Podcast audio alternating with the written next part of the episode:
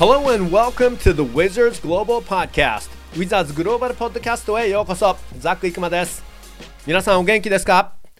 僕は今東京にいますがワシントン DC は引き続き外出禁止令が続いていてま、今週の報道ですと現地の15日禁止令が解除されてウィザーズのチーム施設も開くはずだったんですけど DC のムリエル・バウザー市長が外出禁止令を来月8日まで延長したことによりチーム施設のオープンも延期となってしまいました。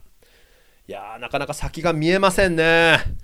まあ、ですがもう当然選手関係者そしてファンの安全がナンバーワンなのでまシーズンがいつ再開するかなど、まあ、それ当然気になるところではありますし生活がかかっている人もたくさんいるんですけど、まあ、でも特に今アメリカではそれどころではないかもしれません。地域によっては状況もまるっきり違うんですけどいかに感染を抑えながら普通の生活に戻れるか今までの状態にいかに近づけるかこれはしばらくかかるかもしれません。皆さんも特に手洗いマスクを着用するなり暑くなると息苦しいですよね、まあ、でも意識を高めて引き続き頑張りましょう。さあではインタビューいきましょう。今週のポッドキャストのゲストはニューヨーク在住のスポーツライター杉浦大輔さんです。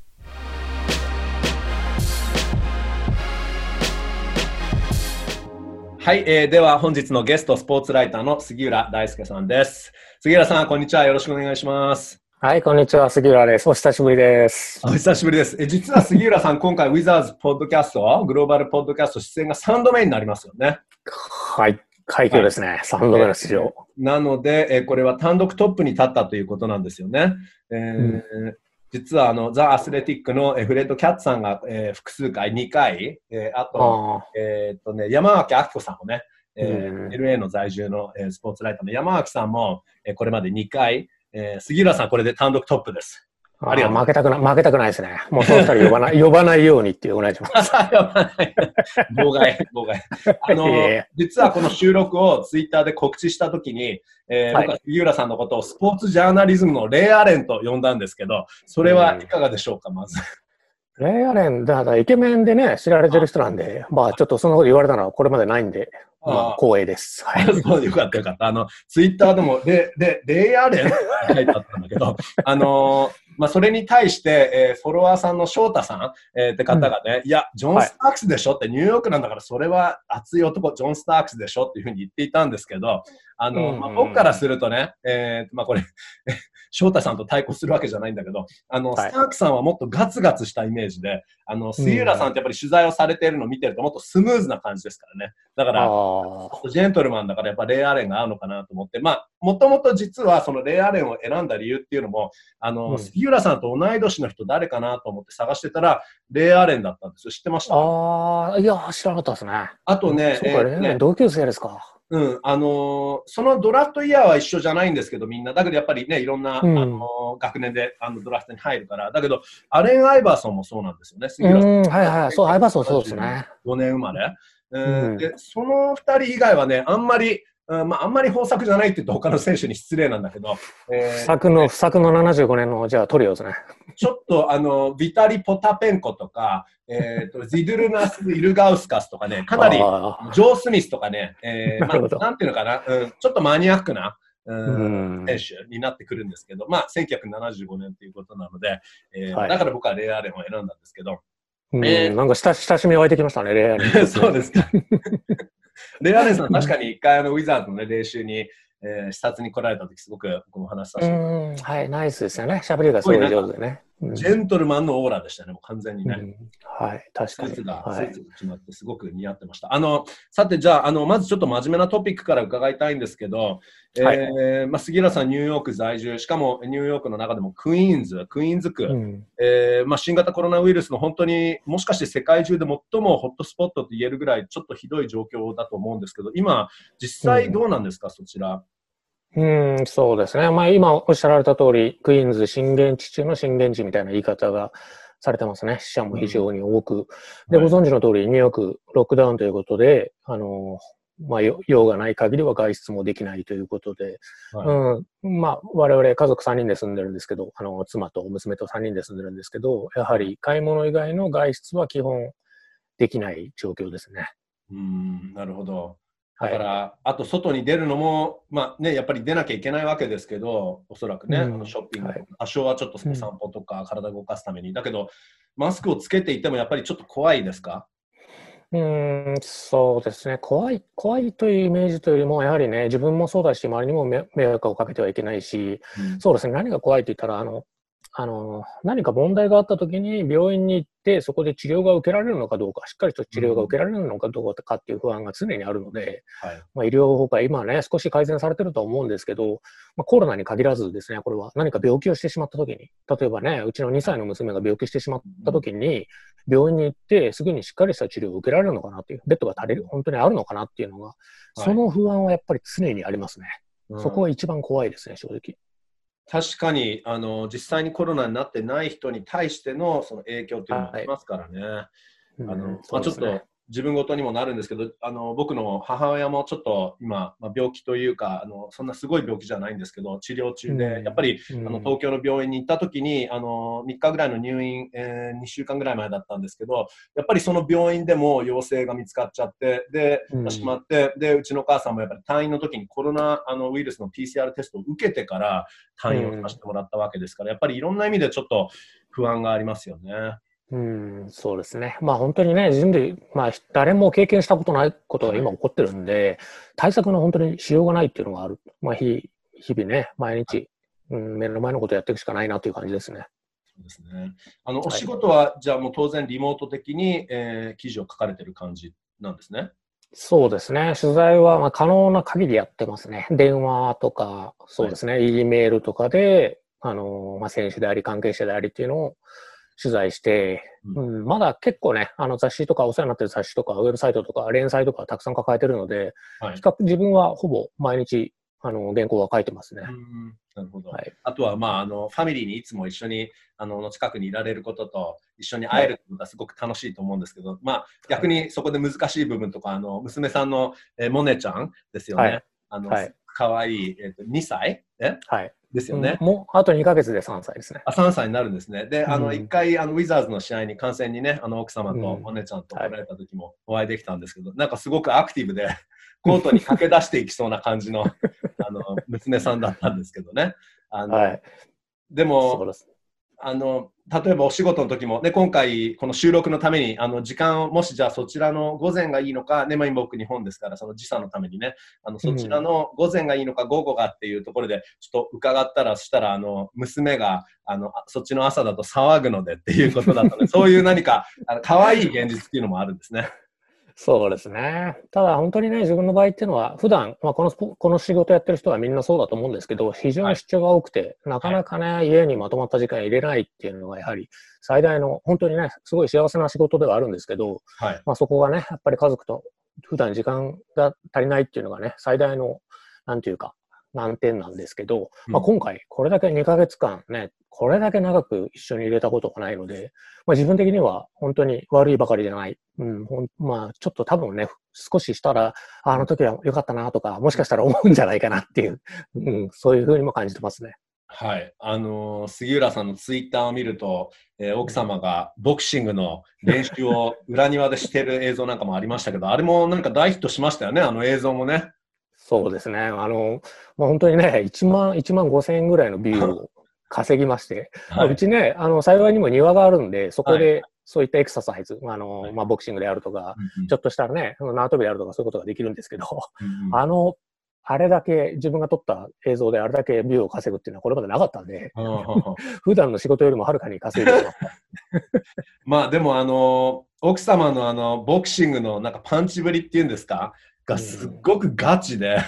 はい。で絶対一緒にスパーリングしたくないなっていうかすごくえもともとボクサーもボクシングされていたんですか？そうではなくあんなにもともと初心者でうまいってこと？そうですね。まあ、ダンサーだったんですよね。ダンスが。うん、で、運動神経多分いいと思うんですよね。はいだから飲み込み、飲み込みが非常に早いので、ちょっとジャブとかワンツーとか教えたらすぐにはいできるようになってしまい、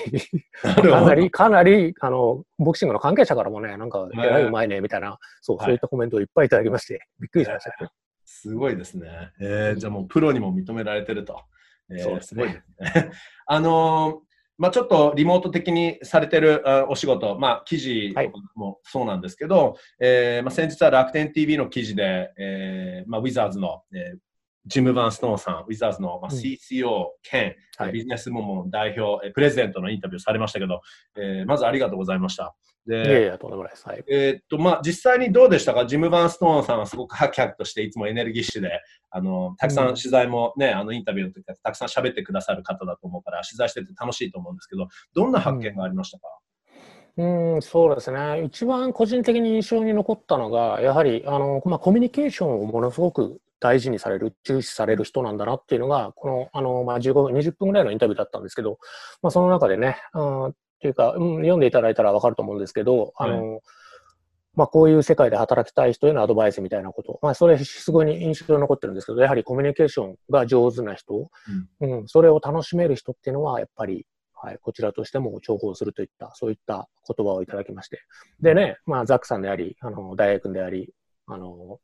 そう、新川さんでありって、やっぱり、うん、なるほどね。まあ、そういう理由で、この人たちを、このトリオを起用したんだなっていうのが、そこでよくわかりましたね。はい、なるほど。コミュニケーションだったんですね。まあ確かに、あの、まあ我々3人に関しては、あの、3人ともバイリンガルですから、まあだから、やっぱり一つ目のクライテリアとしてはやっぱりそこだったのかなっていうのは僕すごく感じますから、まあ、うん、あの確かに、あとは、まあ、本当、バンストーンさんもそうですけど、他のウィザーズのスタッフの皆さんも本当にすごく、やっぱり明るいですからね、何か、うん、楽しく仕事をやろうっていう雰囲気はもう本当にもう常にですからね。そうですね。まあ今年ね、1年間、ウィザーズ本当に取材する機会が多くて、いろんな人と関わったんですけど、はい、まあそうやってね、あの、ストーンさんの話を聞いて、なんか全てが本当に繋がったような自分も気になりましたね。まあ非常にみんなコミュニケーションが上手で明るくて、そうですね、はい、若い人から少し年配の人まで。うん、なるほど。あの、そういったクライテリアで人を見て採用してるんだなっていうのが非常によくわかりました。なるほど。わかりました。うんまあ、あの、はい、本当記事、えー、ね、えー、2パーツ、そして、まあ、その前は、あの、僕についてもね、記事を書いていただき、本当ありがとうございました。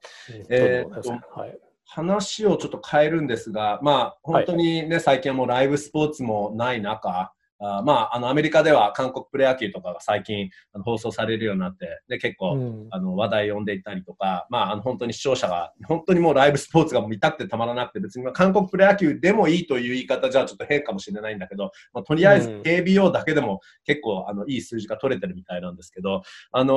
ーうん、まあ、さらにドキュメンタリーとかにとっては今もう大チャンスであのやはり、まあ、なんといっても一番話題を呼んでいるのがマイケル・ジョーダン。えー、ラストダンス、まあ、大ヒットしているドキュメンタリー、日本でもネットフリックスでやってますけど、えっ、と、まずご覧になってます？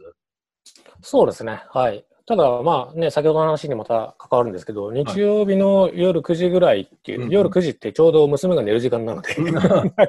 まず寝かしつけが終わらない限り見れないって、だからなんかリアルタイムでね、はい、みんな見てツイートしてって、最近ね、やっぱりスポーツの見方として、そのソーシャルメディアでね、人の意見を聞いて自分の意見出してみたいな、そういうやりとりが醍醐味になってる部分があるんですけど、はい、自分の場合はなかなかこれリアルタイムで見れなくて、全部ね、夜中に落ち着いてからやっと見るみたいな、そういう感じですけど、ただこれまで全、全、ここまで8話か。すべてチェックします。はい。はい、なるほど、なるほど。あの、うん、マイケル・ジョーダンさんを取材したことってあるんですか？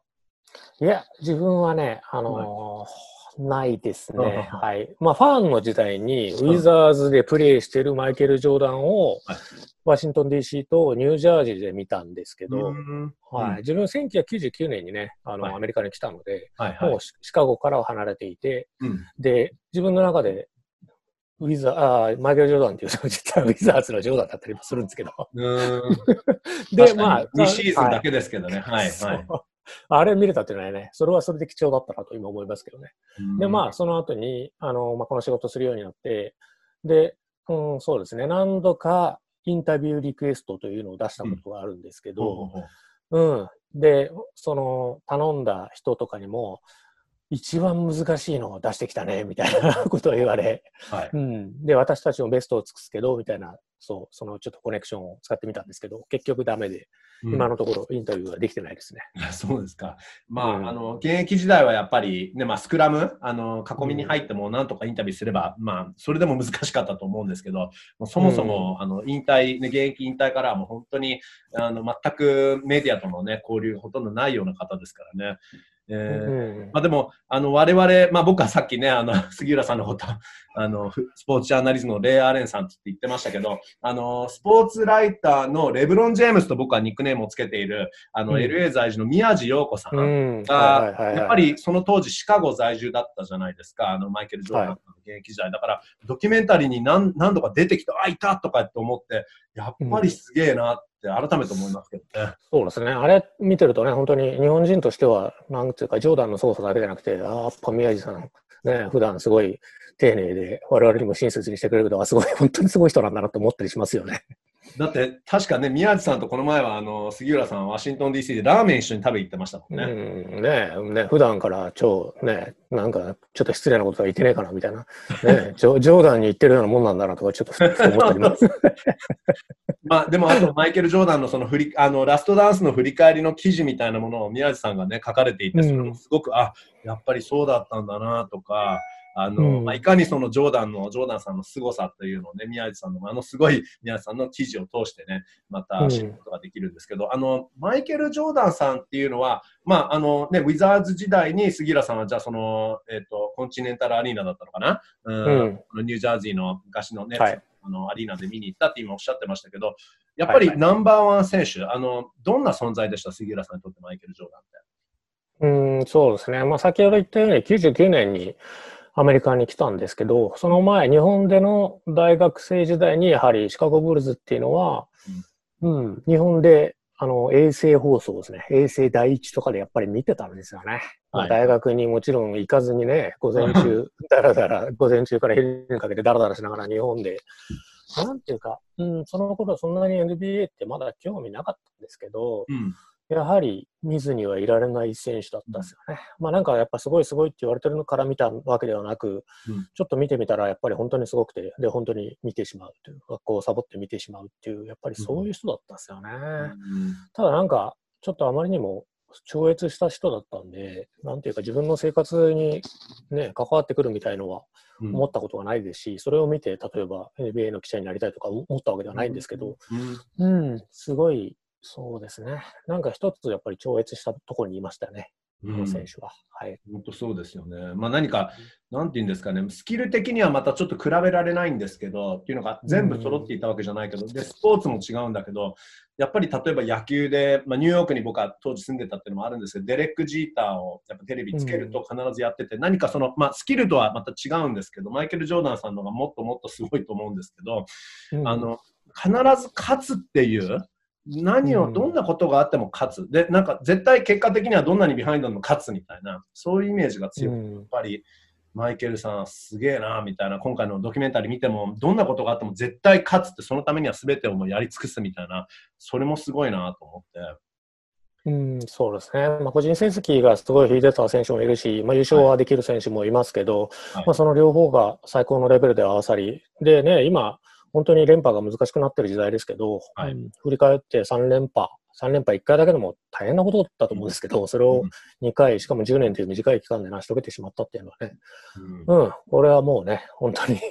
表現する言葉もない、とてつもない偉業ですよね。本当そうですよね。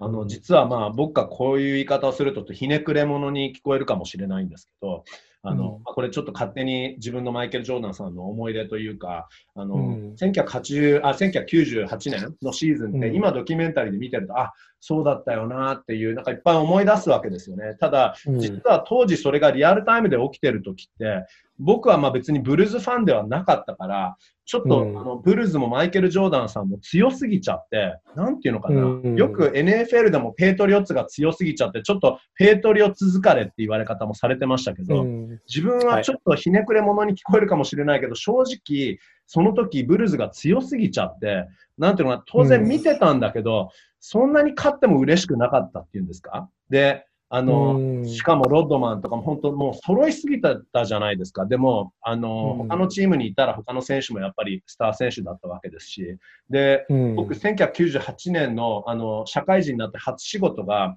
あの、実は現在になる、はい、現在だと NBC スポーツフィラデルフィアの局なんと、うん、そこで、僕あの、あのテレビ局がアリーナの中にあったんですよね。で、あの、試合前の、あの、その時ブルズがシクサーズと試合で、確か4月だったんですけど、試合に来た時に、遠征で来た時に、あの、僕はマイケル・ジョーダンが練習してたのは見えたんだけど、あんまり僕何もそこ感じなくて、で、その時その僕の同僚が、いや、これもしかしてマイケルを生で見られるの最後だよとか言って、絶対見ようぜとか言って、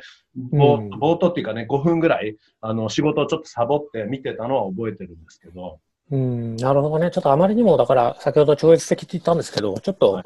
まあ、すごすぎて、思い入れをするのが逆に難しかったかもしれないですね。うん、まあ、今思、今話聞いて思ったのが、自分99年にニューヨークに来て、はいその年からヤンキース実は3連覇したんですよね。メジャーリーグのヤンキースが。はい、でも、ちょっとあまりにも強すぎて、まあ、勝つんだろうなと思ってて、見てたら本当にやっぱ勝っちゃうんで、はい、なんかあんまりドキドキもそんなにできなくて、で自分はヤンキースファンではなくメッツファンになったっていうのがあったんで。なるほどね。やっぱりその時の何か勝利、本当は、まあ、メッツは勝っちゃいけないチームではないけど、やっぱりヤンキースほどなんか勝ち運も持ってもないから、確かになんか特別な感じがしますよね。そうなんです。いいとこで負けちゃう。延長戦でね、はい、うん、なんか負けちゃったりとか、さよなら押し出して負けちゃったりとか、そういうなんかちょっと頼りない頼りない部分があったんで、うん、まあ、そういうところでね、ファンってちょっと熱狂的。まあ、それ人によると思うんですけど、はい。はい、自分の場合はそうだったんですね。うん、まあ、もしかしたらザックさんもそうなのかもしれないですね。まあ、そもそも僕も野球はヤクルトファンですからね、巨人ファンじゃないから、そこが全てをもう言ってる、あの言ってるような気がするんですけど、でも、あの、本当にやっぱりね、あの、98年シーズンは、あの、まあ、最後のになるんじゃないかって言われていて、そのためにやっぱり同僚はやっぱり今見とかなきゃいけないよって言っていたけど、やっぱり僕は何かブルズが1回目優勝した時、あれは91年ですよね。えー、はい、その時がやっぱり僕は一番見てて何か、あやっぱりマイケル・ジョーダンすごいな、やっと勝てたなっていう、なんか嬉しかったんですけど、連覇、そして3連覇になると、ちょっと、まあ、そこでもすごいなとは思うんだけど、まあね、まあ、さっきも言った通り、ファンではなかったから、だから、うん、あのそこは何か応援をしてたわけではなかったんですけど、やっぱでも今振り返ってみるとすごいなと思うし、まあ、なんといっても、あの、僕はまあ、アリーナ MC とかもね、たまにやるんですけど、ユナイテッドセンターの、あの、はい、スタメン発表の時のね、あの、音楽とアナウンスがね、うん、それがもう、かっこいいですね。はい。マイクル・ジョーダンとか、なんかちょっとね、自分がモノマネをするとね、あの、すごく盛りすぎちゃって。いやいや、似てましたよ、今。あのね、実はいつも僕何でもね、セリフとかね、あの、真似をしてみて、後で実際のものを聞いてみると、あ、そこまで大げさじゃなかったな、みたいな。だけど、アラン・パーソンズプロジェクトのね、あの、ティーンティーもうかっこいいですよね、あれがね。うん、そうですね。はい。うん、必ずなんか鳥肌が立ちます。えー、っと、うん、ちょっとトピックをまた僕の何か、モノマネが出てきちゃったな。えー、っと、NBA のリーグ再開について、えーまあ、これは誰も何も今情報がないんですけど、うんはい、まあ、本当何も発表がないわけですから、うん、えー、まあ、ちょっと伺いたいんですけど、でちなみにワシントン・ウィザーズは、えー、本当だったら、えー、数日前からの報道だと5月の15日、だから、え今、実は収録しているのが日本、え5月15日なんですけど、アメリカ時間の5月の15日に、はいあのまあ、いくつかの NBA のチームはすでに練習施設をオープンしたんですけど、ウィザーズは、うん、えー、自主トレをする形で、えー、練習施設をオープンするというふうに、言われていたんですが、ワシントン DC の街自体が条例で5月6月の8日まで、えー、そういう施設をオープンしてはいけないという発表をしたので、ウィザーズも結局延期となってしまい、今まだ練習施設もすらオープンできていない状況なんですけど、ま、例えばですよ、はい。うん、えー、これは今、これが起きると言ってるわけではないんですが、あのもしレギュラーシーズンの残り試合、ウィザーズの場合18試合残っていますけど、まあ、それが結局完全に中止となって、うん、いきなりプレーオフになる、プレーオフから再開しようっていうふうになるんではないかなと僕は勝手に予想しているんですけど、そうなった場合、うん、杉浦さん的には、まあ、もしそうだとしたらどう思います？うん、そうですね。やっぱり選手はプレーしたいという気持ちはあると思うんですけど、はい、ただ、うん、今年の場合特にですね、あの、まあ、プレーオフに出るチームが大体両カンファレンスとも、まあ、まだね、数字的にはチャンス残ってるチームあるんですけど、ウィザーズも含めてチャンスあるチーム残ってますけど、はい、ただ、ね、まあ、消化ゲームとまでは言わないですけど、それに近い状態になってしまう。それをね、はい、で、シーズンを再開しようと思ったら、やはり数週間トレーニングキャンプをしなければいけないと。はい、そのね、数、うん、例えば10試合程度のあの、消化ゲームを行うために、全部のチームが足並みを揃えて、そしてトレーニングキャンプからやってやり直すというのが、うん、まあ、正しいことなのか、あと、まあ、本当にちょっと選手の気持ち的にも可能なのかどうかっていうのがあるので、そうですね、うん、おっしゃった通りに自分もやはり、そう、うん、プレーオフ、できるとして、まずそれもわかんないですけど、できるとしてもやはりプレーオフからの方がベターなんじゃないかなと思いますね。なるほど。確かに、あのでこれ収録する前にちょっと我々順位表をチェックしてましたけど、そこ、はい、もしかしてちょっと NBA が、まあ、救われてるっていうかな、あのー、今回その部分に関しては、ね、ウィザーズの場合は、えーと、残り18試合で5.5ゲーム差ですからね、うん、あの、うん、ウィザーズが9位。で、プレーオフの枠から5.5ゲーム差。で、だからそこは結構あのトップ8チーム、もうここの8チームでプレーオフ行きましょうって言ったら、そんなに何か他のチームも抗議しそうもないですし、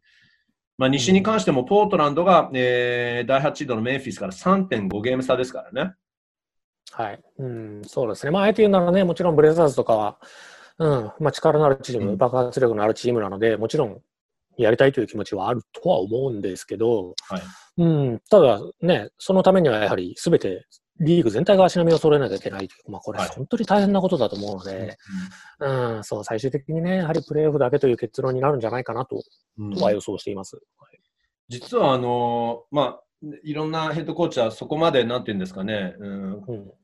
直にコメント、あのしてないんですけど、ピンポイントなコメント。だけど、スティーブ・カーヘッドコーチ、ウォリアーズのスティーブ・カーヘッドコーチなんかは、もう我々は完全にオフシーズンモードだよ。オフシーズンだと思って今もう動いてるって言い方してましたしね。ちょっとそれは意外だなと思ったんですけど、まあでも、まあ、ウォリアーズからしたらもう本当今シーズンは今すぐ終わってもいいだろうと思ってるんでしょうけど、ね、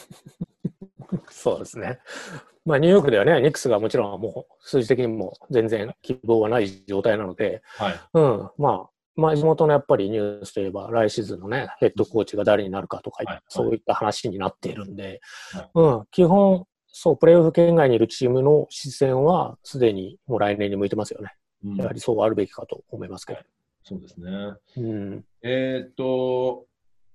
ちょっと八村選手について伺いたいんですけど、えー、はい、ちょうど、えー、5月15日、日本時間のだから今日ですよね、えー、今日、杉浦さんのスポルティーバの記事が、コラムがアップされるんですよね。うん、そうですね。あと30分ぐらいじゃないかなと思います。そうです、確かにね。はい。あと30分ぐらいで、はいえー、アップ。あの、このポッドキャストは、えっ、ー、と、数日後になると思うので、まあ、あの、もう今お聞きされている方は、えー、これ金曜日に、えー、アップされたという記事のコラムの話なんですけど、今シーズンの八村塁のベストゲームというコラム、えー、が、えー、アップされるんですね。はい、で、えー、杉浦さんが選んだゲームっていうのはどの試合だったんですか？はい、そうですね。まあ、このシリーズのことを先に話しておくと、ああの、アスリートの覚醒の瞬間ということで、ちょっとしたシリーズもの、スポルティーバによるシリーズもので、で、その中で自分、八村選手と、あと渡辺裕太選手も書いたんですけど、はい、八村選手の場合は、そうですね。まあ、覚醒というとね、ちょっと違うかもしれないですけど、うん、今シーズン見てきた中でベストゲームということで、自分が選んだのは、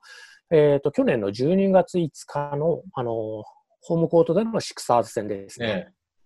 はい。あの試合はアップセット勝ちで、で、まあ、エンビード選手、相手にも八村選手、体張ってナイスゲームでしたよね。そうですね。はい。まあ、他にもね、実はいくつか候補があって、まあ、開幕戦もやはりすごい印象深い。あの、いきなりダブルダブル。それからホーム開幕戦でも、はい、あの、ヒューストン・ロケッツを相手に、八村選手がいきなり20点超え果たしてますし、あと、あの、クリッパーズ戦で31点っていうのも印象深いですし、あと、個人的にディフェンス面ですごい印象に残ってるのが、あの、ミルウォーキーとやった時ですね。あの、アデト君房非常にいいディフェンスで抑え込んだ。まあ、こういった候補もあったんですけど、まあ、なぜシクス、まあ、実はその、今挙げたゲームって全部負けゲームなんですよね。で、シクサーズ戦に関しては、はい、あの、八村選手、そう、先ほど言ったように、あの、センターの役割も果たし、うん、あと、なおかつ、そう、ディフェンス面でも貢献したんですよね。で、なおかつ、最終クォーターにも6得点している。まあ、今年、ザックさんご存知の通り、八村選手、どちらかというと前半に高得点を重ねて、うん、少しシリーズモビの傾向が多かったんですけど、はい、まあ、第4クォーターでもその試合では活躍している。うん、で、その上で、シクサーズという優勝候補だったチーム、強い強豪チームのへの勝利に貢献したという点で、まあ、自分にはものすごい価値のある試合に思えたので、この試合はびっくりしました。確かにそうですよね。あの個人成績だけを見ると本当すごいゲームはいくつか、っていうかたくさんあるんですけど、うん、その試合勝てたか勝ててないかっていうのでやっぱりその勝利に貢献できたかっていうところではあのシクサー戦はすごいアップセット勝ちでしたし、いや本当に、はい、うん勝った試合そしてかつ個人成績も良かったっていうゲームで言ったら本当ナンバーワンかもしれないですよね。そうですね、まあ、個人成績も27得点、7リバウンドかな、数字的にも素晴らしかったですし、はい、試合内容的にも非常にエンターテインメントとして素晴らしかったですし、うん、この試合に関してはもう文句のつけようがない、はい、一戦だったと思います。本当そうですよね。で、あの開幕戦の話もね、今されましたけど、本当に僕もやっぱり、まあ、プリシーズンで、ね、難なく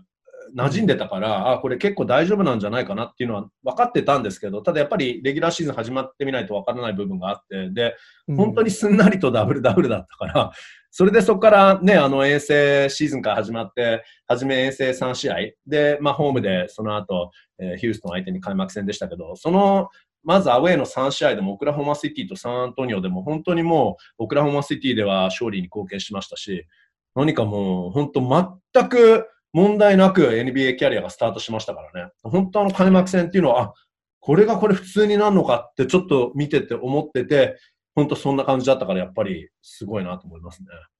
そうですね、まあ、まあ、1シーズンをやはり振り返ると、もちろん、ところどころで、まあ、怪我ももちろんありましたし、はい、一時的にね、第4クォーターにちょっとプレプレータイムが減ったりとか、あと、うん、あの中断間際に少しあの得点のが落ちたりとかありましたけど、ただ、すべてを総合して、ルーキーと考えると、非常にスムーズに、はい、安定した、非常に安定したプレーをしたんじゃないかなと、今振り返って思いますね。本当そうですね。あと、LA での2試合もそうですよね。何かステープルセンターっていうのはちょっと雰囲気がまた違うし、で、うん、まあもちろんね、みんな NBA ですから、それはレイカーズにどんなに例えばその、今日はアンダードッグで、まあレ、レイカーズ今強いから、ね、ちょっとそれは難しいんじゃないかとかって思われがちですけど、それでもまあ、試合の方はちょっと苦しかったですけど、レブロン・ジェームス相手にとか、カワイ・レナード相手に、もう堂々としたプレーをね、見せたっていうところでもまたすごいなと思ったから、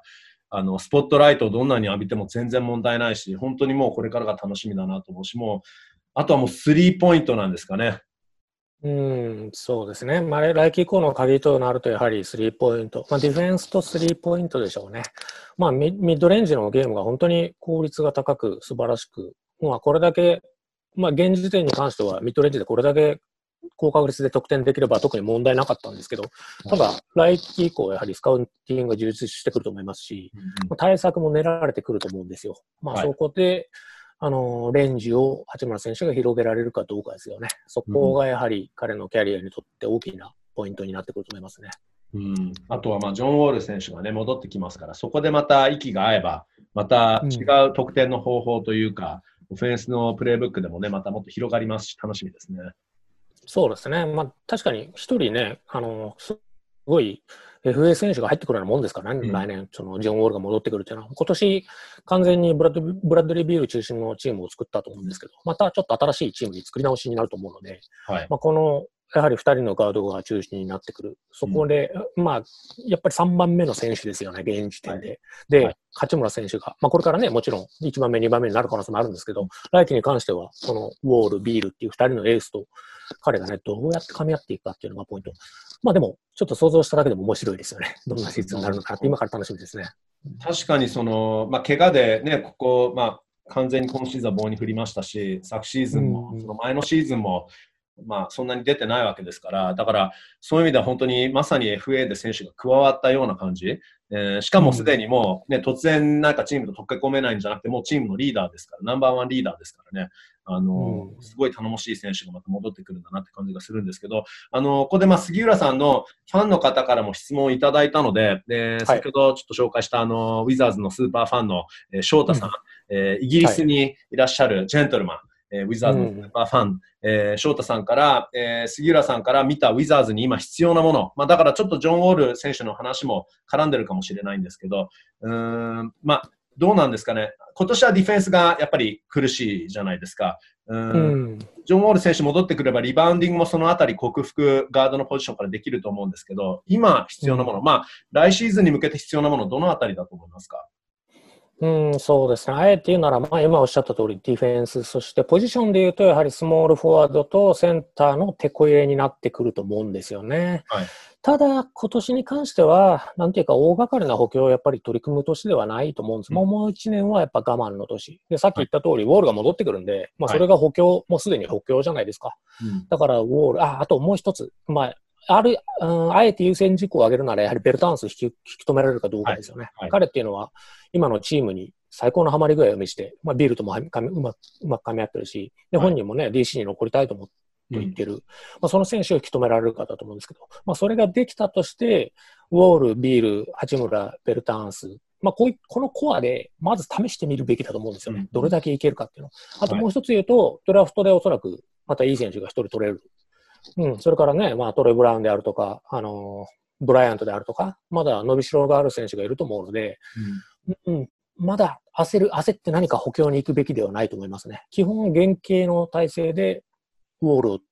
うまく溶け込ませて、で、どこまでいけるか、どういったケミストリーが生まれるかっていうのを見る年になると思います。うん、なるほど。確かに、もうベルタンスが戻ってくるっていうことに関しては、まあ、まずそのトレードの締め切りで放出されなかったですから、まあ、はい。あのー噂はたくさんありましたけどね、でトミー・シェパード GM も、まあ、とにかくベルタンスをキープすることがプライオリティだって何度もおっしゃってますけど、それはやっぱり保証されてるわけではないですからね。あのーいかにそのやっぱりストレッチ4であれだけ3が打てるわけですから、あのまずベルタンスが戻ってきてくれるかどうか、でさらにそこでじゃあ、あのーまあ、今シーズンそこまでベルタンス選手と八村選手が同じ時間帯にフロアに立つってことがなかったんですけど、それがまあ、できたらね、もっとより理想的だと思うんですけど、それもあって、あの、あの杉浦さんご存知かわからないんですけど、この、まあ、今このね、えー期間中、中断中に結構スコット・ブルックスヘッドコーチもトニートミー・シェパードさんもインタビューとかで、ルイには、あの、ブラッドも言ってましたけどね、あの、3番もできるから、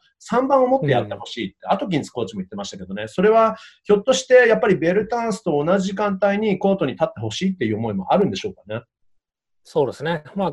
超、まあ、攻撃的な布陣ですよね。まあ、すべての時間でね、もちろんそれをやるわけではないと思うんですけど、うんまあ、ウォール、それからビールで、で、3番にね、八村選手入って、ベルターンスって、まあ、どこからでも本当に点が取れるっていう、うんそういった意味では、そうですね。面白いと思いますね。あと、さっきそう、一つ言い忘れたんですけど、ええええなんていうか、一人取ったら面白いなと思ったのが、うん、まあ、現実的かどうかわかんないですけど、デマーカス・カズンズ。まあ、彼、故障明けで FA になると思うんですよ。うんで、ジョン・ウォールの元同僚ですよね、ケンタッキーでは。はい。はい。今だったら安く取れると。なるほどこ。れを取るのはギャンブルとしては面白いなと。うんこれね、うまく噛めばすごい、なんていうの、破壊力のある、攻撃面で破壊力のある布陣になると思います。た、だ、故障上げだし、ウォールも故障上げなんで、はいはい。まあね、そういった選手を2人加えるっていうのは、ちょっとギャンブルではありますけど、まあ、ちょっと一つ面白いなと思ったらそこの部分ですね。アキレス腱の怪我明けの ケンタッキー ブラザーズ。そうけどまあ確かにまあ名前だけでもすごいですし、でもやっぱりすごい選手であることは間違いないですから、まあ、それは万全の状態になってくれればですけどね。うんうん確かにそれは面白いですね。うんうん僕は何かフリーエージェントになる、もうちょっと渋いんですけど、ジャベール・マギーとか、あの、まあう、ん。そもそもウィザーズの選手ですし、あの、うん。ホームカミングがあってもいいのかななんてね、思ったうりそこはでも本当に、確かにでも杉浦さんおっしゃる通りで、まだ、あの、そういう細かいピースを集めて、えーまあ、もちろんそれはプレーオフに、あの、もう、ぜひともね、えーこの来シーズンはもう勝ち進めるようにね、強くなってほしいわけですけど、それが本当に、あの、常に第1シード、第2シードを狙うチームになるのか、あるいは、あの、まあ、第4シード、第5シードを毎年、あの、狙うような感じになるのかとだと、また作り方が違うから、本当に長い目でね、チームを作ってほしいな。でもそれを今、トミー・シェパードさんやってる感じしますからね。そうですね。だからまあ今年、現実的に加えるとしたら、やっぱりね、まあさっき言ったカズンズも面白いんですけど、まあんディフェンスが良くて、リーダーシップが取れるベテラン選手ですよね。まあトトリスタン・トンプソンとかね、うんうんあとはまあスネル、スネルとかね、トニー・スネルとか、まあああいったベテランで安定した選手を加えるのはいいと思いますね。スネルね。はい、渋いですね。はい。はい。トリスタン・トンプソンも噂ありましたけど、あの、カナダ人ですからね。あのあトリスタン好きですけど、まあ、カナダ人、カナダ人だから、その日ばっかりですけどね。あの、自分もカナダ人なんでね。あ、ああ、えーとそうですね。はい。あのーこれまた翔太さんからの質問、続きあるんですけど、杉浦さんが、僕も杉浦さんにこの質問されたことあるんですけど、杉浦さんがインタビューするときに大切にしていることってどんなことですか？うん、そうですね。インタビューは、あーまあ、相手の話をよく聞くことですよね。まあ、やっぱり、ね、ザックさんももちろんご存知だと思いますけど、事前にある程度質問を用意して、どういった流れで、うん、やっていこうっていうのは、すごい頭の中でシミュレーションするんですけど、もちろん現場は生き物なので、その通りにはならないですよね。で、うん、一番最初の質問でもう自分が二つ目、三つ目に聞こうと思ってた質問の答えが出てしまうこともあると。うん、で、そこでそれに気づかなかったり、頭に血が上ってたりで、その質問をしてしまうと、相手もなんだこいつだと思われてしまうので、はい、その、なんていうか、少し冷静に相手がどういう答えをするかっていうのを、うん、リラックスして、ちゃんと聞いて、その流れをうまく作っていくっていう。まあ自分の場合そこですね。そこに一番、うん、気を配ってますね。確かに。あの、これはね、今後、まあ、インタビュアーを目指す人にもね、いいアドバイスだと思うんですけど、確かにキャッチボールですからね。まあ、うん、あの自分はいつもインタビュー終わった後に振り返ると、あれ、なんでおかしいなって、なんか自分の質問が荒れ玉みたいにいつもなんかキャッチボールになってないなとかパスが、話を振るのが下手すぎて、あの、ちょっとパスをしないポイントガードみたいだなと、アシストが少ないポイントガードだな、なんて自分でちょっといつも反省してるんですけど、難しいんですけどね。だけど、はい、確かに一番リラックスした状態で、えー、質問、相手の答えを本当ちゃんとしっかり聞いて、その息、呼吸を合わせながらキャッチボールができると一番いいんですよね。そうですね。まあ本当にでもね、想像もしてなかったような答えが返ってくることもたまにあるんで、はい、まあ、本当に一つ目でね、さっき二つ目、三つ目って言ったけど、全部例えば話されちゃったりとか、あれ？みたいな まあそういった経験って誰にでもある。あと、ザックさんの場合ってやっぱり代表質問をね、しなきゃいけなかったので、一番最初に質,、はい、質問していくっていうのは、これはまたね、大変なことなので、まあなんていうか、その状況状況に役割に応じた難しさがあるとは思います。うん、まあ確かに。まああと逆に代表質問の場合は、うん、どちらかというと簡単な質問をみんなのためにっていう部分も多少はありますからね。だから、はい、あの、もっとマニアックに聞きたくてもちょっとそこは抑えなきゃいけないとか、あるいは、まあ、あの、マニアックな質問だったらちょっと難しい質問だっただろうなって、そういう質問をあえてしなくて済むっていうのも、あの、楽、楽に済むっていう時も実はちょっとあったりはするんですけどね。うん、そうですね。いつもこれは、なんていうの、あまりお勧めできないというか、あの、まあ、僕、このウィザーズの仕事の前、まあ、ちょっとまた自分のことになってしまうんですけど、あの、プロ野球で僕はヒーローインタビューとかやってた時に、えーはい、まあ、一応は、なんかあった時のため、やっぱり興奮しちゃって飛んじゃった時のために、メモは一応手に持ってるんですけど、やっぱりできるだけ見たくないじゃないですか。ずっと目線を合わせたいわけですよね。で、どんなインタビューでも、あのこの質問を聞いた後に、まあ、シミュレーションというか、頭の中でじゃあ、うん、と3問目はこれ、4問目はこれとかって一生懸命覚えようとすると、何か忘れちゃうんですよね、逆に。次何だったっけ、何だったっけとか、あっちが答えてる最中に、次の質問を思い出そうとしちゃってると、すでに相手の話を聞いてないし、で、その後、なんか思い出そうとしすぎて、必死になりすぎちゃって、もうなんか、その質問が頭からふってなんか抜けてっちゃう感じで、その時頭が真っ白になってどうしようとかと思っちゃうんですけど、実はなんかいつも自分のテクニックとして、どうやって戻るかっていうと、そういう時はもう完全にもういいやってもうちょっと開き直って、その次その次の質問を思い出そうとすることは忘れて、で、相手の質問、相手の答え、相手の答えをとにかくしっかりと聞いてると、もうその間に思い出すんですよね、また。あ、そういえばこんな質問だったみたいな感じで。うん、だからもう、とにかく相手の話を聞くってことですよね。そうですね。まあ現場は生き物なんでね、絶対にまあ全てうまくいくとは限らないので、そう、さっきおっしゃったように切り替えを早くすることですよね。まあ、うん、NBA でもね、フィールドゴール半分決まればはい、ね、その選手は高シューターだし、例えば野球で言ったらね、10回中3回ヒットが打てればその選手は名選手なんで、はい、まあ、それだけ失敗しても別に構わないじゃないですけど、うん。うん、また次のチャンスを生かせばいいと。まあ、自分はそういうふうに、あんまりね、don't take myself too seriously 英語で。英語で言うとね、あんまり、なんていうか、うん、自分はこうやんなきゃいけないんだみたいなのを設けてると逆にうまくいかないので、うんうん、まあ、そうやってリラックスするように心がけてますね。はい。あのー、以前には、1回目のポッドキャストの時かな、確か。2回、うん、1回目かな？あ ?2 回目かな？すみませんね。えっと、デイビッド・スターンさん、えー、前 NBA コミッショナーのインタビューをされた時に、すごく緊張して、あの、相手の話も何か全部しっかり聞き取れてなかった的なようなお話をされていたと思うんですけど、えー、デイビッド・スターンさんも何かリラックスしてもらうためになんかジョークを飛ばしてましたっけ？そう、向こう、うん、そう、向こうがね、多分、後で聞いたら盛んにジョークを飛ばしたんですけど、まあ、あの時はね、でも俺もまだちょっと若かったですしね、なんか NBA のこのオフィスの中行って、ね、コミッショナーの部屋に連れてかれて、はい、ここでインタビューしてけど、中入ったらなんかもうスタンがいるし、うん、もうちょっとリラックスするのは無理だったんですよね。で、まあ、盛んにね、あの、はい。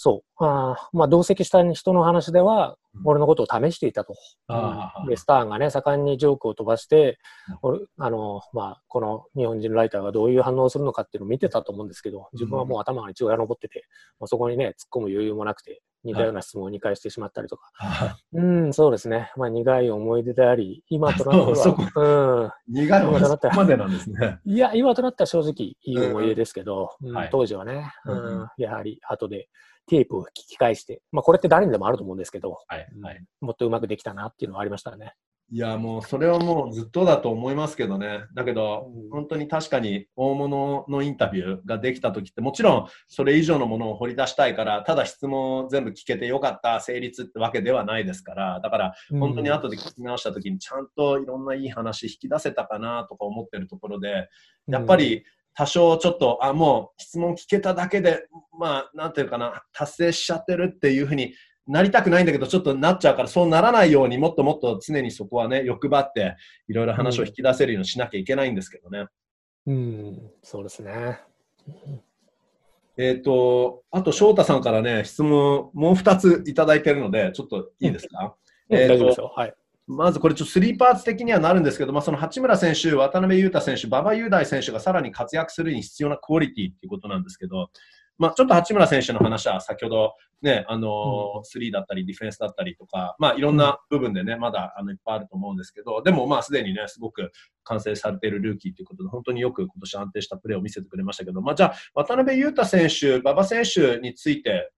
伺うとしたら、渡辺選手の場合はもうチャンスですか、やっぱり必要なのは。うん、そう、まさにそうだと思いますね。まあ、渡辺選手の場合っていうのは、やはりあのディフェンス、あディフェンスが長所で、で、スリーポイントと、やはりちょっと痩せ気味なので、フィジカルの強さっていうのはもうずっと言われてたことだと思うんですけど、今年に関して言えば、その面、そういった面で、うん、確実に数字も良くなってますし、はいあの、フィジカルももうほぼ、みそんなに見通りしなくな、あ見劣りしなくなっているので、できてますよね。で、G リーグに関しては、彼ってもう本当にトップクラスの選手だと思うんですよね。はいはいあとは、これを NBA でやる。うん。うん、で、自信っていうのはやっぱり必要だと思うんで、思うんですけど、で、それを得るために何が必要かといったら、おっしゃった通り、そう、チャンスですよね。今年、今シーズンの場合は、グリズリーズが、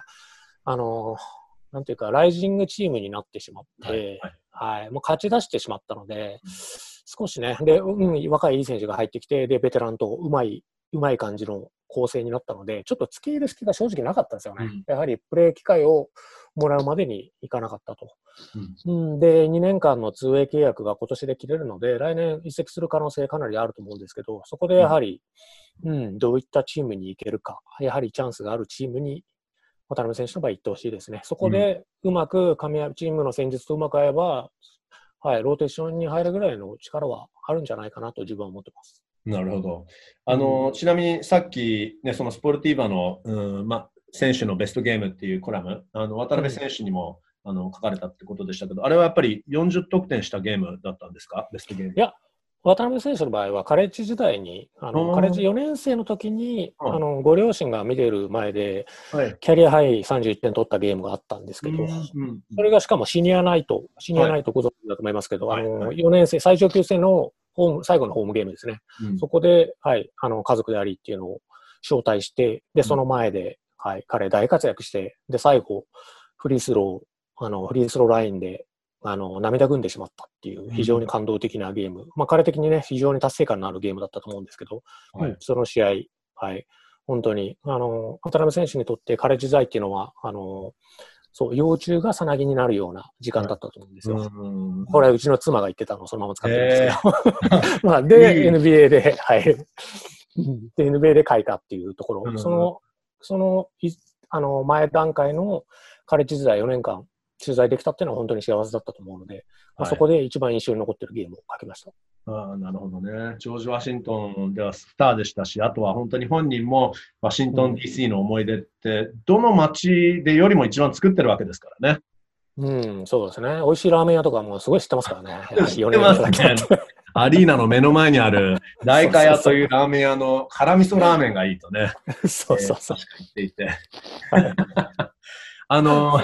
渡辺選手は、えっ、と、G リーグ、あ、失礼、えっと、2A 契約っていうのは4年、い4年以下の在籍の NBA 選手、4年以下の経験の選手ですよね、確かね。そうですね。だから、はい、あのもちろん本人は本契約を勝ち取るっていうのがもうナンバーワンゴールでもそのためにやってるわけですけど、だけど、うん、まあ、一応あと 2A 契約はあと2年、あのー、グリズリーズではもうあと1年しかできないのか。だけど、あのあともし 2A 契約2年やるとしたら、他のチームであと2年やろうと思えばできなくはないんですよね。うんトータルで3年までだったと思いますね、確か、はい、なるほど。だから、あと、あったとしてもあと1年ですかね。はい、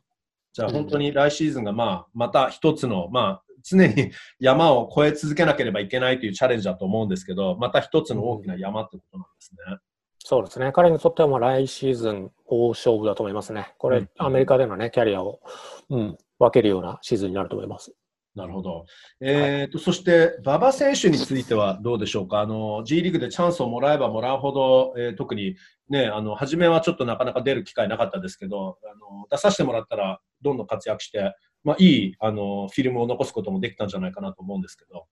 そうですね、はい。馬場選手に関しては、ちょうど先月かな、先月に楽天 NBA のウェブサイトで、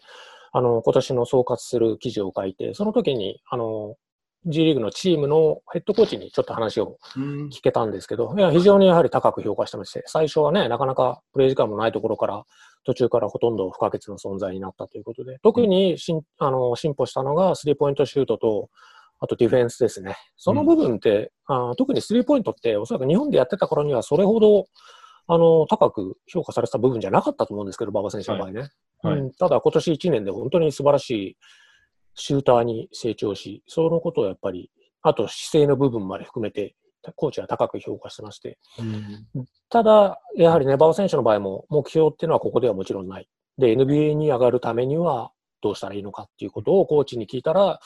うん、まずはボールハンドリング、うん、うん、ドリブルで自分でプレーメイキングができるようになることが必要と。はい、あとはゴール周辺でそうですね、フィニッシュすること。まあ、スラッシャーとしてね、ちょっと力を出すためには、その部分が必要だろうという。まあ、その2点をコーチは挙げてましたね。うんポジションは、正ポジションは G リーグでは、あるいはアメリカでやっぱりシューティングガードっていう形になるんですかね。そうですね、自分が見た、取材に行った時は、シューティングガードでプレーしてましたね。うん、だから、まあ、3は本当より大事で、えーまあ、そこはテクニックもそうだけど、まあ、特に、ね、あの本当3で、3って言ったらやっぱりダービス・ベルタンス選手ですけど、この中断中も全然そのバスケットボール自体のそのシュートの練習とかができてないっていう記事をどっかで見たんですけど、だけどもう、あの、まあ、馬場選手、渡辺裕太選手の場合はちょっとわからないんですけど、あの、うん、ベルタン選手なんかも27歳で、まあ、中堅選手、彼からするともう経験がたくさん僕もあるから、はい、全然その、シュートはそのテクニックの練習と全く必要なくても、すべてもシュートは自信の問題だから、全然練習できてなくてもいいよって言い方をしてたんですけど、やっぱりもうこのレベルだともやっぱり自信なんですね。そうですね。なうん、そう、馬場選手にこのスリーポイント良くなった理由を聞いたら、もちろん、あの、練習を重ねて技術面向上した部分もあるんだけど、はい、あとはちょっと周りに結構影響された部分が大きいと、こっちは、とにかく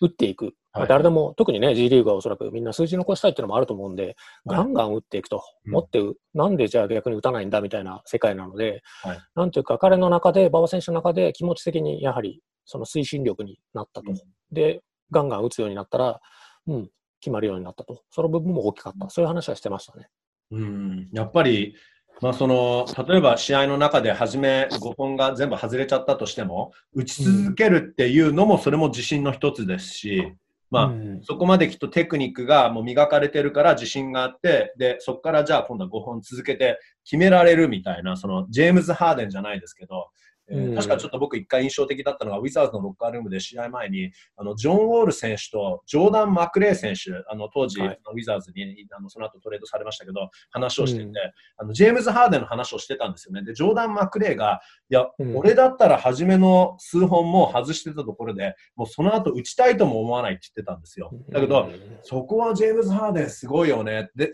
例えばそれ実際に試合終わった後に、もう本当に全然スリーが打てなかった試合、あの、フリースローをたくさん打って、得点はいっぱいできたんですし、あの、勝利にも貢献できたんですけど、全然スリーが、あの、もう不調だった試合、まそれでも30点超えになんとかするっていう、うん、そこのなんとかメンタルの強さっていうんですかね。うん、で、やっぱり打ち続けることによって、ね、スペースは空くから他の選手にもチャンスはできるから。だから、まあ、そういう総合的な部分でももう絶対なんとか自信を失わないようにしてえー、プレーを続けるっていうこともまた一つのチャレンジなんでしょうね、どの選手としても。そうですね。まあ、なんていうか、自分のような凡人はやっぱりどうしてもね、うまくいかなかった時のことを考えちゃいますけど、うんはい、ね、さっきちょっと話が出たデレック・ジーターなんかもやっぱり、なんでね、ああやってクラッチ、クラッチシチュエーションで力が出せるのかっていう聞かれたら、うん、うん、なんていうか、ダメだった時のことなんて考えないって、もう本当にうまくいった時のことしか頭にないからって。そんなね、本当にそんな考えできるのかと思うけど、ただやっぱあれだけね、実績を残してる人が言うことだから、はい、うん、おそらくそれをね、そういったことを実践できる人が、おそらくああいった状況でもね、力を出せるんだろうなと思いますね。なるほどね。おそらくあとはたくさん練習をするっていうのも、もちろんアメリカの選手の方が日本の選手よりいろんなスポーツでそこまで練習をしないっていうイメージがありますけど、でももちろんアメリカの選手もたくさん練習をしますけど、なんていうんですかね、その自信をなくさないため、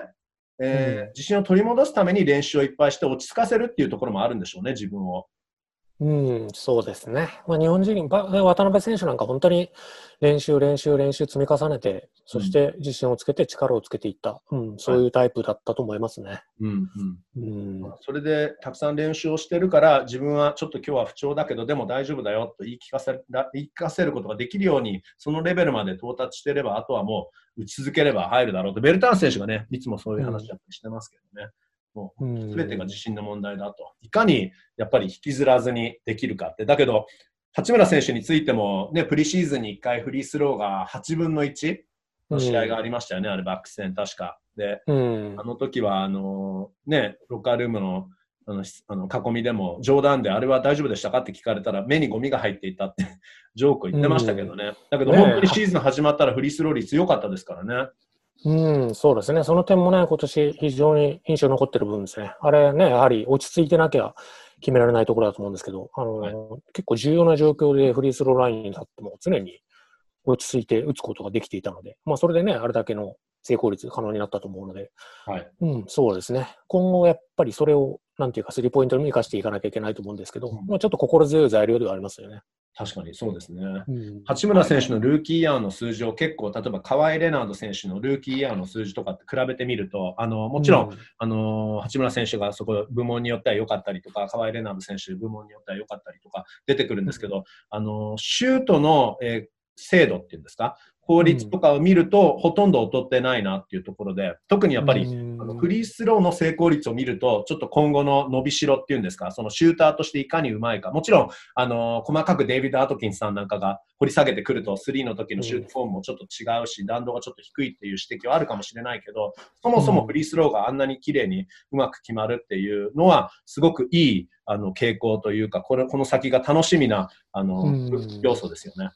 その通りですね。で、NBA で伸びる選手ってやはり1年目と2年目、あるいは2年目と3年目の間にぐっと一気に伸びる選手が多いので、うん、八村選手もね、1年目と2年目にどれだけ、どれだけ伸びてくれるかっていうのがやはり、1年目もね、もちろんね、あの、パイオニア的な楽しみもあったし、非常に、そう、興奮させられるシーズンだったんですけど、うん、うん、個人的に2年目は本当に楽しみですね。そうですね。うん、あとはその2年目シーズンがいつ始まるかっていうところもちょっとね、まだ不明な点はたくさんあります。えっと、最後に、えーはい、これも翔太さんからの質問。もう本当翔太さんね、杉浦さんのこと大好きだし、えー、ウィザーズのスーパーファンだけでなく、アメリカにいるスポーツライターさんの何かスーパーファンでもね、いつもツイッターでいろいろあのリプライをしてくださって、本当に僕も嬉しいんですけど、しかも、あの、僕もね、実はアメリカで1年仕事また、あの、久しぶりにアメリカに戻って、あの、仕事をしたところで、本当に僕今年ラッキーだなと思ったのが、杉浦さんとか、あの、うん、山脇さんもそうですし、宮地さんとか、もうとにかくアメリカにいる、えー、まあ、バスケットボールにね、あの、関わってる人も多くそうなんですけど、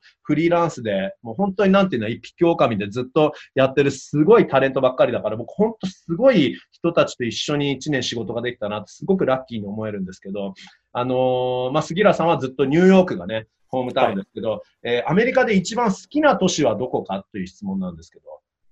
ニューヨークもそうだと思うけど。うん、アメリカ一番好きな都市はニューヨークですよね。もう20年以上住んでるんで。でも、あの、他にもやっぱり、まあ、ニューヨークはね、もうなんか基本、やっぱ好きじゃないか住まないですからね。まあ、そりゃそうですよね。え、ニューヨークで何がいいんですか、まず？ニューヨークは、あ何がいいって言われると、なんていうか、欠点が多いところが好きなのかもしれないですね。うん、まあ、ちょっと困ったところが、ね、うん、困ったところがいっぱいある場所ですけど、はい、うん、そうですね。なんていうか、もう自分の人生ここにあるんでね、好きっていうのがちょっと、うん、はい、うん、好きっていうのもおかしいかな。うん。あの、なんか、はい。人生他にニューヨーク以外の都市だったら？うん、さっきね、ちょっと妻とそれを話してたんですけど、うん、やいや、DC いいですよね。っていう。そうですか？うん、なんか、うん、それサービス精神で言ってるんじゃない？いやいや それも多少ありますけど、やはりアメリカ生活長いと。はい、はい、うん、ただね、うん、うちの妻とも家族で何何回か TC を訪れまして、うん、そのね、まさにジョージ・ワシントンの時代から、あとね、今年の正月にもワシントン DC 行きましたけど、はい、うん、非常に過ごしやすく、清潔感があり、うん、うん、そうですね。あの、電車も綺麗じゃないですか。ニューヨークのサブウェイなんでね、もう、はいはい、ネズミが駆け,、ま、駆け巡ってますけど、本当ネズミすごいですよね、プラットフォームとかね。うんね、新橋の居酒屋にいるようなこんなでかい、ね、ネズミがいっぱい いっぱいいますけど、ただ、ワシントン DC そういうこともないし、はい、なんていうか安心して過ごせる、うん、いい街だなと思いますね。あの綺麗な街で、建物も当然立派ですし、あのまあ、渋い街ですけどね。うん、そうですね。あとはね、マイアミとかもやっぱり開放感があって好きですし、うんはいそうですね。あと、ソルトレイクシティもね、すごい綺麗だなと思ったし。うん。うん、あとニュ、ニューオーリンズもね、やはり、はい、あの、すごいパーティータウンですよね。うん、いい街だなと思いましたけど。うん。はい。そんな感じですね。ワシントン DC は、あの、僕としては、うん、ちょっと不思議な現象があって、あの近くに見えるものが、どんなに歩いてもたどり着かないっていう、うん、ただただ全てが大きくて、ちょっとだだっ広さもあるじゃないですか。うん、確かにね。はい。近くに何か建物が見えても、どんなに歩いても近づけない。で、その一方、東京はなんかあれすごく遠くにあるよなと思って歩き出したら、結構近いんですよね。うん、なるほどね。それは住んでる人の意見ですね。だからなんかやたら歩いてて、ワシントン DC はもう何でもかんでも遠いなっていうのは僕は 車がなかったからね、まあもちろん地下鉄ね、すごくいいので、使って言ってましたけど、あの、うん、僕もニューヨークは10年住んでたんですけど、やっぱり僕もやっぱり、まあ僕、質問は翔太さん、僕に対しての質問じゃないんだけど、僕もちょっと答えちゃいたいんだけど、あの、うん、ニューヨークって、あの、まあ自分はやっぱりずっと都会っ子だから、あの、いつもアメリカで、例えば他の出張で違う街行って、それでニューヨークに戻ってくると、必ずマンハッタンの渋滞、に引っかかって、それでタクシーの中とかでずっと時間がかかってたんですけど、逆になんかその渋滞に僕癒されてたというか、ゴミゴミして、やっぱり本当欠点だらけのこのニューヨークに戻ってきて、何かすごく安心したんですよね。うん、んまあわかる気がしますね。なんか日本で、しばらく2週間ぐらい過ごして、ニューヨークに帰ってきて、あの空港でね、なんか悪態を疲れたりすると、はい、ああ、ニューヨークに帰ってきたなって ちょっとほっとする。あの態度の悪い空港のね、はい、なんてか、係員とかに会うと、うん、うん、ほっとするというか、ああ、帰ってきたんだな、自分の街に帰ってきたなとか、そそんなふうに思いますよね。逆に、あの、周りがね、ちょっといい、まあいい意味で言ってるんですけどね、その、なんていうの、ちょっとおせっかいで、そしてちょっと乱暴だから、あの、うん、僕からすると全く気を使わなくていいっていうのは、そのニューヨークの良さですよね。うん、そうですね。もう慣れちゃってね、ここ以外ちょっと住むとは、住むというのは考えられなくなっちゃいましたね。なるほど。うん、えー、まあ、というそのニューヨークでね、今、とにかくそのコロナウイルスの状況が早く良くなってほしいんですけど、うんまあね、せっかくもう僕は世界一って言っていいぐらいの街だと思うのでね、本当に今回のなんとかコロナで、本当にまあすごいダメージになってしまってますけど、なんとか切り抜けられることを願ってますけど、えー、っと杉浦さんも本当にね、近いうちにまた現場でね、お会いできたらと思ってますので。うん、そうですね、はい、やっぱり寂しいですよね。もう毎週のようにね、毎日のように顔を合わせてた、そう、うん、うん、チーム関係者であり、メディア仲間であり、選手でありっていうのにね、やはり会えないっていうのはやっぱり寂しいですね。そうですね。まあ、とにかく、うん、えー、今、あの、皆さんが健康であるということはすごい良かったので、えー、うん、健康第一で、安全第一で気をつけてください。はい、どうもありがとうございました。はい、今日はじっくりとありがとうございました。今回のゲスト、スポーツライターの杉浦大輔さんでした。ありがとうございました。はい、第4回でまたお会いしましょう。はい、ありがとうございました。